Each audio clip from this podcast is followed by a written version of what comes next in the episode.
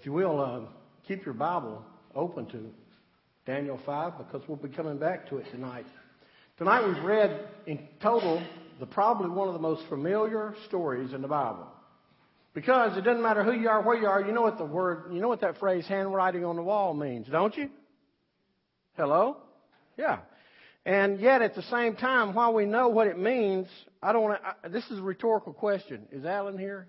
Rhetorical means you don't answer, okay? How many of us would have been able to turn chapter and verse to the story, to this story, if I'd asked you to? And you know one of the reasons that is? There are so many wonderful stories in the book of Daniel.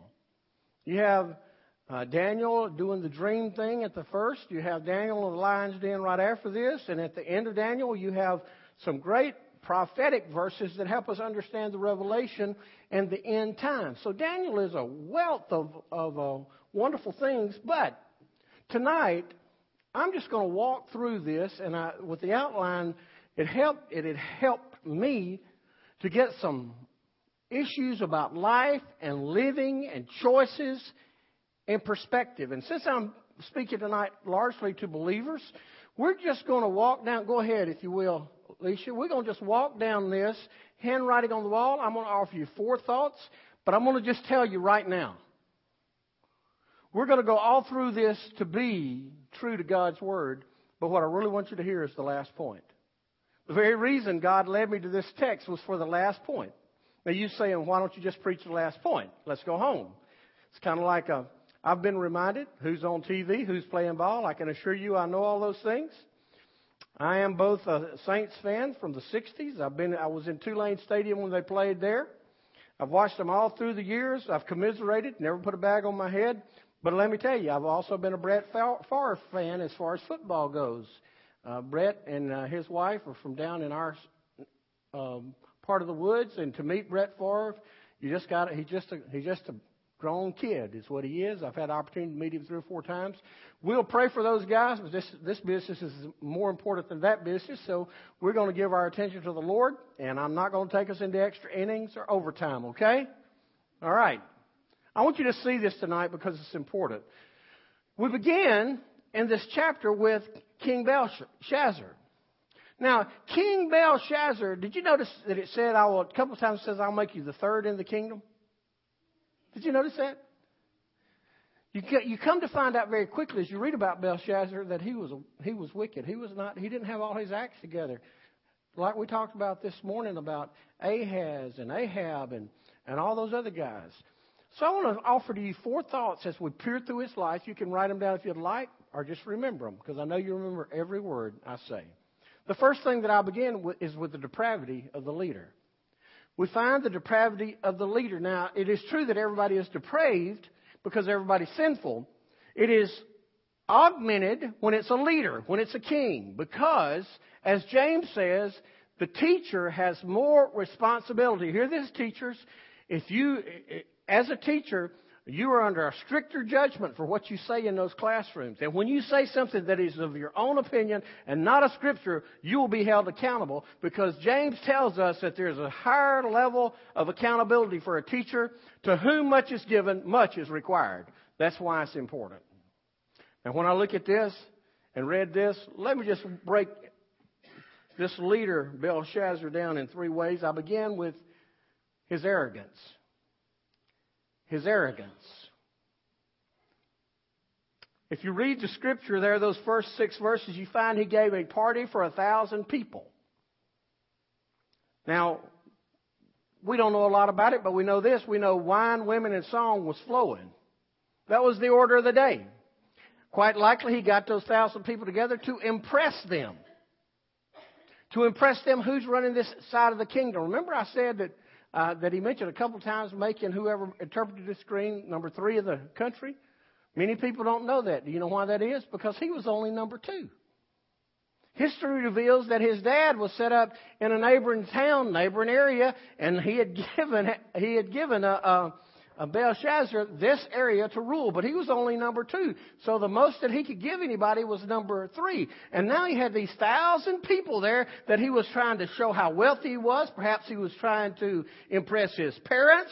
We don't know who all he was trying to impress, but we know that he came in and he had a thousand people and the alcohol and the women and everything were flowing freely. It is interesting. Now listen to this. Under the influence of the wine. May I just say this to you? When someone is controlled by alcohol, they are out of control. And for Belshazzar, this is what happened. His inebriation led to gratification, which led to desecration.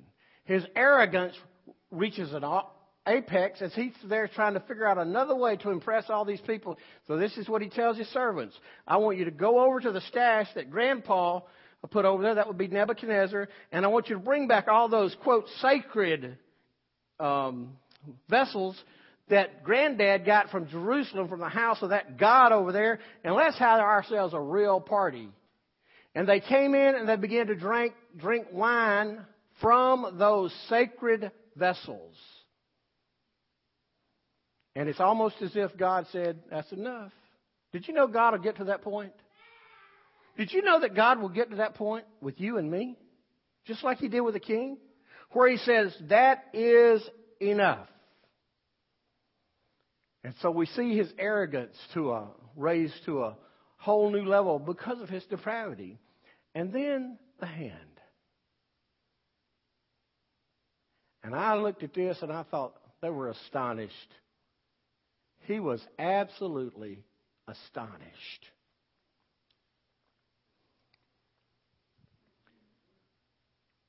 Can you imagine the picture? You're at a party. Everybody's about three quarters drunk. Things are really beginning to roll and pop and hop. The wine was flowing, the party was going, and the, and the wickedness was growing. And all of a sudden, over by a lampstand, I think God did that on purpose so they could be sure and see it. Nothing but a hand started writing on the wall. In my, my stupid mind, here's what I think. I think the party was rolling, and it had gotten rolling and got to a fever pitch. It had taken it a while to get there, and that hand popped out and started writing, and I can see and I can hear that party all of a sudden the noise dying down. It didn't stop near as far near as, as fast as it started, but pretty soon it was down. And everybody stood there astonished. What could this be? And so watch. You see this leader, his arrogance with the party, his astonishment with the hand with the hand on the wall, and he saw it too. And it led to his anxiety. How do I know he was anxious? Well, sure you know how I know because it says his face turned pale. His hip joint shook.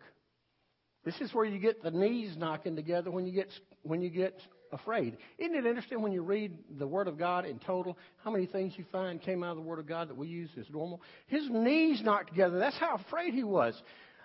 It says it says his face turned pale. Now, the King James says his character, his countenance changed, if I remember correctly. And I'm not sure all that means, but I like the New English version. It says the color drained from his face. Because you see, this depraved leader was finally face to face with something he could not handle. He finally was face to face with God, and being face to face with God, he knew that he had met his match. So, you know what? His depravity moved to desperation.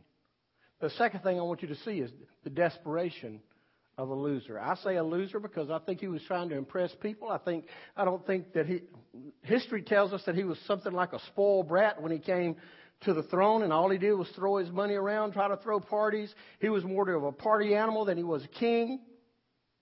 And it turned out that he was a loser. Because he saw this hand and so and so he needed some help. Hello? So you know what rich people do when they need help?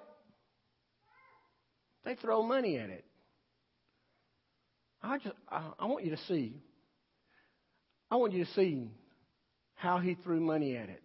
First of all, let me show you his um, his attractive his attractive request. Here's what he said. Verse 7, he says, King called out to the mediums, Chaldeans, astrologers, and says, whoever, whoever reads this inscription gives me interpretation, I'm going to give him the keys to the kingdom, basically. He says, I can throw some money at it. Now, I can pause here, but for the sake of time, I will not. And I want you to think about how we're running our country today. If there's a problem, we throw money at it. I kind of like President Obama's um, answer. I do. Because if it is true you can spend your way out of debt, I can turn my wife loose and we'll be out of debt in no time. Now she's not here to she is not here to defend herself because if she got up here, I'll tell you exactly what she said. Be quiet, Jerry. If I were to turn you loose, we'd be debt free in no time, okay? But you know, that's how rich people do. If you got a problem, throw money at it. I just I suggest this to you in our church today. When we have a ministry need, what we want to do throw money at it. Hello? Well, let's get a new staff person. Get somebody who's got time because I ain't got I don't have time. And yet the Lord's called us to do the ministry. But I tell you, oh, this desperate king, he made this request. He said, I'm going to dress you in purple. I'm going to put a gold chain around your neck, and I'm going to make you number three right below me in the kingdom.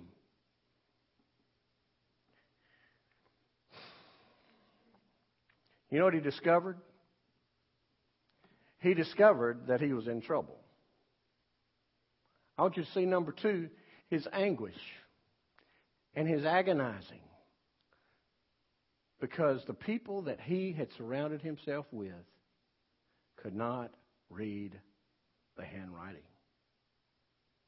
Now we need to stop here and think about this. Belshazzar was the leader, and he was leading these people and wherever they were wherever they were going, he was the leader. So since he didn't have a spiritual connection to do battle, they didn't have a spiritual connection to understand, and he was out there all by himself. He looked around and he said, You know what the truth is? The truth is, I need somebody beyond who I normally go to, beyond my regular advisors and I will pay generously for it. Along comes the queen. I, you see his attractive, his available resources. You know who his resource turned out to be? His available resource. You know who it turned out to be? It turned out to be the queen, to start with. Now, just so you're not confused, this isn't his wife. Scholars, scholars don't think this is his wife. They really think that it's the wife of Nebuchadnezzar. And she heard the ruckus, she heard the hollering, the screaming, she heard, and I would think that she may even have heard the quiet.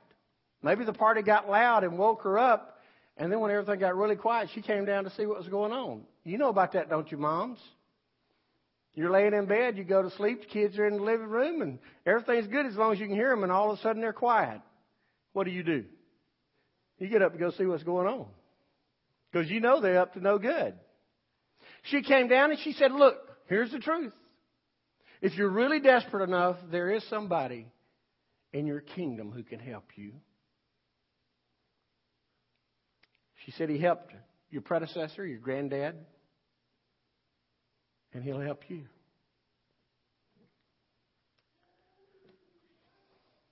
So Daniel was sent for. When he got there, the third thing that I want you to see is the disclosure about the lost. Obviously, Belshazzar was a lost person. Obviously, he had no, no help in his regular contingent. He needed to step outside. And so Daniel came in. This was all too familiar for Daniel. Hello? You know what I think it was? I think when Daniel came before the king for the second time in his life, the different king now, it was deja vu all over again. He remembers being brought before the king in, in uh, days past when it was Nebuchadnezzar, that man who held life and death in his hands. And he said, King, just give me a couple of days. And he and those three that we know as Shadrach, Meshach, and Abednego went to the Lord and prayed, and the Lord revealed it. And he came back before the king. And so now he is here again, and the king says, the king says, You know, if you'll do this for me, I'll take care of you. And so I just want to say this to you. Daniel did not receive the button for being politically correct because he pulled no punches and he minced no words. And so this is what he did. He began in the past. He began in the past. If you look down at verse 17, he said, You can keep your gifts. I already had some. You can give them somebody else if you want to, or do whatever you want to. But I'll read this for you. And then he reminded him of his past. And he said, Look, you, do you remember your, your predecessor, Nebuchadnezzar, verse 19? Because of the greatness God gave him. Because of the greatness God gave to Nebuchadnezzar, all peoples, nations, languages were terrified and fearful of him. He killed and kept alive anybody he wanted. He exalted and humbled anybody he wanted. But you know what the truth is? His heart was arrogant. And because he would refuse to kneel before the Lord, he lost his kingdom. You need to remember that, Belshazzar. Please listen. You know what that message is for us?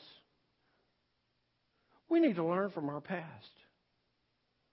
People who have had it better than us have lost it all because they refuse to kneel before the Father. We're called even today to humble ourselves before God the Father. And just when you think Daniel is going to let up a little bit, he's already started punching Nebuchadnezzar, granddaddy, in the face about his loss. If you look down here, he brings it into the present. And down at verse 22, he says, But you, his successor, have not humbled yourself, your heart. And you knew how to do this. You have known how to do this, and yet you still led your thousand people and your concubines and all your wives, you led them to desecrate Jehovah God's possessions.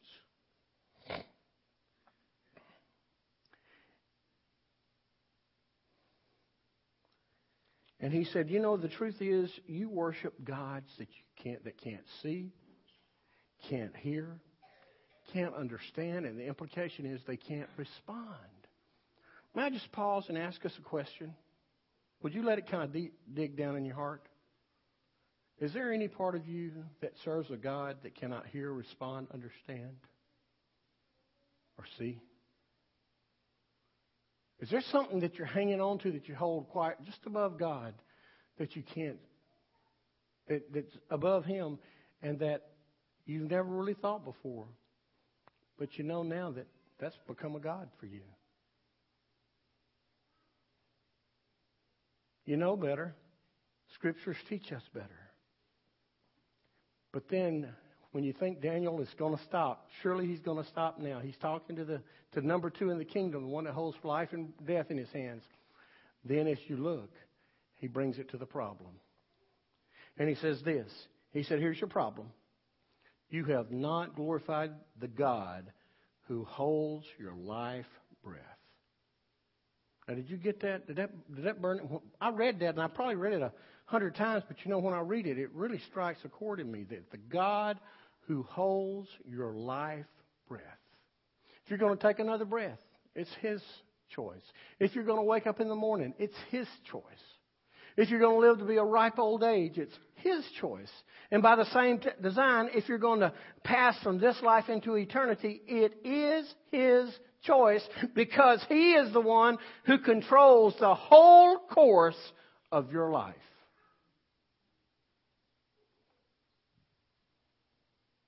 So now we're to the message. Another hour and a half, we'll be home. But I want you to see quickly, but pointedly, the fourth thought that, that, that I feel like God's put in my life, which is the reason that we're here, which is the reason that I chose this text. I felt led to this text. As you see on the screen, it is the details for a life. It is my belief that in the actual message that was written on the wall is the message we need to get. The men, the wise men in Belshazzar's kingdom could read Aramaic. The suggestion is, excuse me, could read Chaldean. The suggestion is this was written in Aramaic. And even if they could read it, they wouldn't understand it. Mene Mene, Tekel, Peres. May I just suggest that there are three life lessons that we can that we can get from here. And I'm going to shorten them for you. The first one is the appointment, the appointment of your life. Mene means that God has numbered your days, numbered the days of your life, and brought it to a kingdom. Here's what I'm going to tell you God has appointed your life. If you've not listened before now, listen now. He gave you your starting point, and He knows where your end point will be. And He knows everything in between. God has given you, He is your benefactor. He is the one that has given you and me everything that we are. He has appointed us to do His business in this world. He has appointed us to build His kingdom in this world, not our kingdom. He has appointed us. It's an appointment that's divine. It's like when the President of the United States appoints an emissary, an ambassador to another country. That's why that old song, I'm a stranger here in a wayfaring land, wayfaring stranger, you remember that song? Is that because we're are not citizens. We are just passing through. We're pilgrims. And we've been appointed to be here for a specific amount of time. And just like an ambassador, our Lord expects us to do the best with what we have. Second word is tekel, means that you have been weighed in the balance and found deficient. I call that the accounting. The accounting. The Bible tells us in a couple in a couple of places that we'll have to give an account for every word and deed. The Bible tells us that we will stand before the judgment seat of Christ. When you read that and it says you've been you've been weighed in the balance and found, let me give you there was during those days there was a um, pagan belief that when a person died, that their heart was taken out. And in the eternity, there was there were seen these old balance scales. Do y'all remember those? Like the legal system. And on one side, a feather was laid. And on the other side, your heart was laid. And if your heart had no sin in it, it would balance. And if your heart was weighed down with sin, you would be condemned. When I read that, I thought, how close did they get to the real thing? Because our hearts is what God is all about. Man looks on the outside, but God, He looks on the heart. He is the one that can clean a heart. He is the one that can make the heart not be found deficit, but the heart that can be found pure and holy. How's your heart? Can you imagine sitting there and seeing that handwriting? He writes, Mighty, oh, my life is going to be cut short. Tickle, tekel. Because my heart, because I've been found wanting, because my heart's full of sin. And then Peres. Now I know it's Parsin up there, Peres down. Don't get confused over that two words. It's the same word. It's a translation issue. This speaks about your aftermath, the afterlife. It speaks out what after comes next. Belshazzar had been such a wicked person. His kingdom was going to be divided. It would never be the same. He was head of the Neo Babylonian Empire, be the last king. And here's what I will ask you this speaks of your legacy, my legacy. What are we leaving? How do people remember us Do they remember somebody that's got the joy of the Lord that can make it through any difficult time with their chin held high because they know that they're not home yet, that they know that this world doesn't dictate to them their happiness and joy, that this world didn't give them the smile on their face and this world can't take it away? Do they, people remember you like that? Or do they remember you as someone that's always got something mean spirited to say, something ugly to say? You're always trying to get away with something. You're always trying to walk just on the line.